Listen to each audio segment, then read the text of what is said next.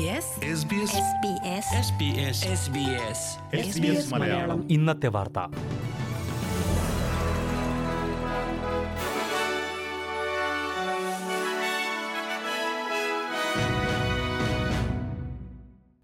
നമസ്കാരം. ഇന്ന് രണ്ടായിരത്തി ഇരുപത്തിരണ്ട് ഓഗസ്റ്റ് പത്ത് ബുധനാഴ്ച. S B S Malayalam. ഇന്നത്തെ വാർത്ത. വായിക്കുന്നത് ജോജോ ജോസഫ്. ഓസ്ട്രേലിയയുടെ കിഴക്കൻ മേഖലകളിൽ വരും ദിവസങ്ങളിൽ കനത്ത മഴ പെയ്യുമെന്ന് മുന്നറിയിപ്പ്. വിക്ടോറിയ ന്യൂ സൗത്ത് വെയിൽസ് സംസ്ഥാനങ്ങളിൽ പലയിടത്തും വെള്ളപ്പൊക്ക മുന്നറിയിപ്പ് നൽകിയിട്ടുണ്ട്.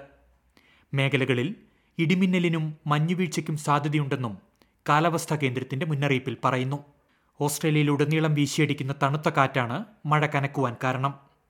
വ്യാഴാഴ്ച മുതൽ ശനിയാഴ്ച വരെ പരക്ക മഴയും ശക്തമായ കാറ്റുമുണ്ടാകും. ന്യൂ സൗത്ത് വെയിൽസിലെ ബൗൾക്ക് മുതൽ ഡബ്ബോ വരെയുള്ള പ്രദേശങ്ങളെയാണ് മഴ കഠിനമായി ബാധിക്കുക. വെള്ളി ശനി ദിവസങ്ങളിൽ സിഡ്നിയിൽ ശക്തമായ മഴയും പ്രതീക്ഷിക്കുന്നുണ്ട്. തായ്വാൻ വിഷയത്തിൽ ഓസ്ട്രേലിയ ജാഗ്രതയോടെ പ്രവർത്തിക്കണമെന്ന് ചൈന. വിഷയത്തിലെ ഓസ്ട്രേലിയൻ ഇടപെടൽ ഓസ്ട്രേലിയ ചൈന ബന്ധം കൂടുതൽ മോശമാക്കുമെന്ന് ഓസ്ട്രേലിയയിലെ ചൈനീസ് അംബാസിഡർ സിയോ ചേൻ മുന്നറിയിപ്പ് നൽകി. തായ്വാൻ മേഖലയിൽ ചൈന നടത്തുന്ന സൈനികാഭ്യാസത്തെയും അംബാസിഡർ ന്യായീകരിച്ചു. തായ്വാൻ വിഷയത്തിൽ വിട്ടുവീഴ്ചയ്ക്കില്ലെന്ന് വ്യക്തമാക്കിയ അംബാസിഡർ നാൻസി പെലോസിയുടെ സന്ദർശനത്തെ പിന്തുണച്ചതിന് ഓസ്ട്രേലിയയെ ശക്തമായ ഭാഷയിൽ വിമർശിച്ചു.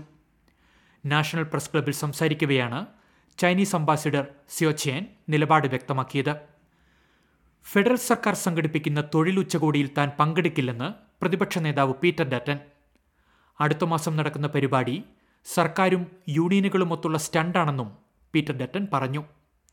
ബിസിനസ്സുകളെയും യൂണിയനുകളെയും സർക്കാരിനെയും ഒരുമിച്ച് കൊണ്ടുവരുന്ന തൊഴിൽ ഉച്ചകോടി സെപ്റ്റംബർ ആദ്യവാരം സംഘടിപ്പിക്കാനാണ് ഫെഡറൽ സർക്കാർ ലക്ഷ്യമിടുന്നത്. അതേസമയം പ്രതിപക്ഷ നേതാവിന്റെ നിലപാടിനെ ഫെഡറൽ ട്രഷറർ ജിം ചാൽമേഴ്സ് കുറ്റപ്പെടുത്തി. കോവിഡ് കേസുകൾ കണ്ടെത്തുന്നതിനായി തയ്യാറാക്കിയ കോവിഡ് സേഫ് ആപ്പ് ഉപേക്ഷിക്കുകയാണെന്ന് ഫെഡറൽ സർക്കാർ. കഴിഞ്ഞ സർക്കാരിന്റെ കാലത്ത് ആരംഭിച്ച കോവിഡ് സേഫ് ആപ്പ് ഉപകാരമില്ലാത്തതാണെന്നും ഫലപ്രദമല്ലെന്നും ഫെഡറൽ ആരോഗ്യമന്ത്രി മാർക്ക് ബട്ട്ലർ വ്യക്തമാക്കി. കോവിഡ് ആപ്പിനായി മുൻ സർക്കാർ ഇരുപത്തിയൊന്ന് മില്യൺ ഡോളർ ചിലവഴിച്ചു. ആപ്പ് വഴി രണ്ട് പോസിറ്റീവ് കേസുകളും പതിനേഴ് അടുത്ത സമ്പർക്ക പട്ടികയുമാണ് തിരിച്ചറിഞ്ഞതെന്നും മന്ത്രി കൂട്ടിച്ചേർത്തു. ഓസ്ട്രേലിയയിൽ പുതിയ നൂറ്റി ഇരുപത്തിനാല് കോവിഡ് മരണങ്ങൾ റിപ്പോർട്ട് ചെയ്തു. വിക്ടോറിയയിൽ അൻപത്തിരണ്ടും ക്വീൻസ്ലാൻഡിൽ മുപ്പത്തിയഞ്ചും ന്യൂ സൗത്ത് വെയിൽസിൽ മുപ്പതും മരണങ്ങളാണ് ചൊവ്വാഴ്ച സ്ഥിരീകരിച്ചത്. വിക്ടോറിയയിലെ അൻപത്തിരണ്ട് മരണങ്ങളിൽ നാൽപ്പതെണ്ണം കഴിഞ്ഞ ആഴ്ചയിലും പത്തെണ്ണം കഴിഞ്ഞ രണ്ടാഴ്ചകൾക്ക് മുൻപും സംഭവിച്ചതാണെന്ന് സംസ്ഥാന സർക്കാർ വ്യക്തമാക്കിയിട്ടുണ്ട്. ന്യൂ സൗത്ത് വെയിൽസിൽ നാസി ചിഹ്നങ്ങൾ ഉടൻ നിരോധിക്കുമെന്ന് റിപ്പോർട്ട്.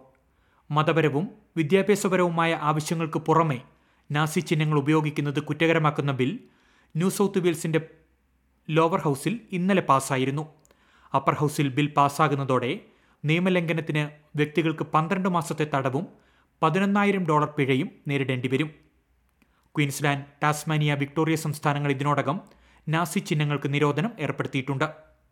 ഇനി പ്രധാന നഗരങ്ങളിലെ നാളത്തെ കാലാവസ്ഥ കൂടി നോക്കാം. സിഡ്നിയിൽ അന്തരീക്ഷം ഭാഗികമായി മേഘാവൃതം പ്രതീക്ഷിക്കുന്ന കൂടിയ താപനില പതിനെട്ട് ഡിഗ്രി സെൽഷ്യസ്. മെൽബണിൽ മൂടിക്കെട്ടിയ അന്തരീക്ഷം പതിനാറ് ഡിഗ്രി. ബ്രിസ്ബനിൽ തെളിഞ്ഞ കാലാവസ്ഥ പ്രതീക്ഷിക്കുന്ന കൂടിയ താപനില ഇരുപത്തിയൊന്ന് ഡിഗ്രി സെൽഷ്യസ്.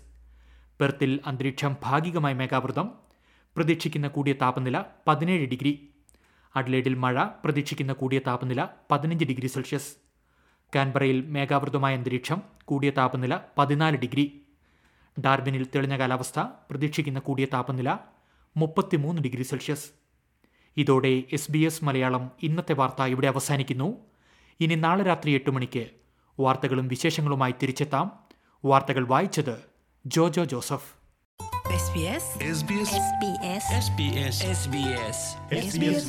ഇന്നത്തെ വാർത്ത.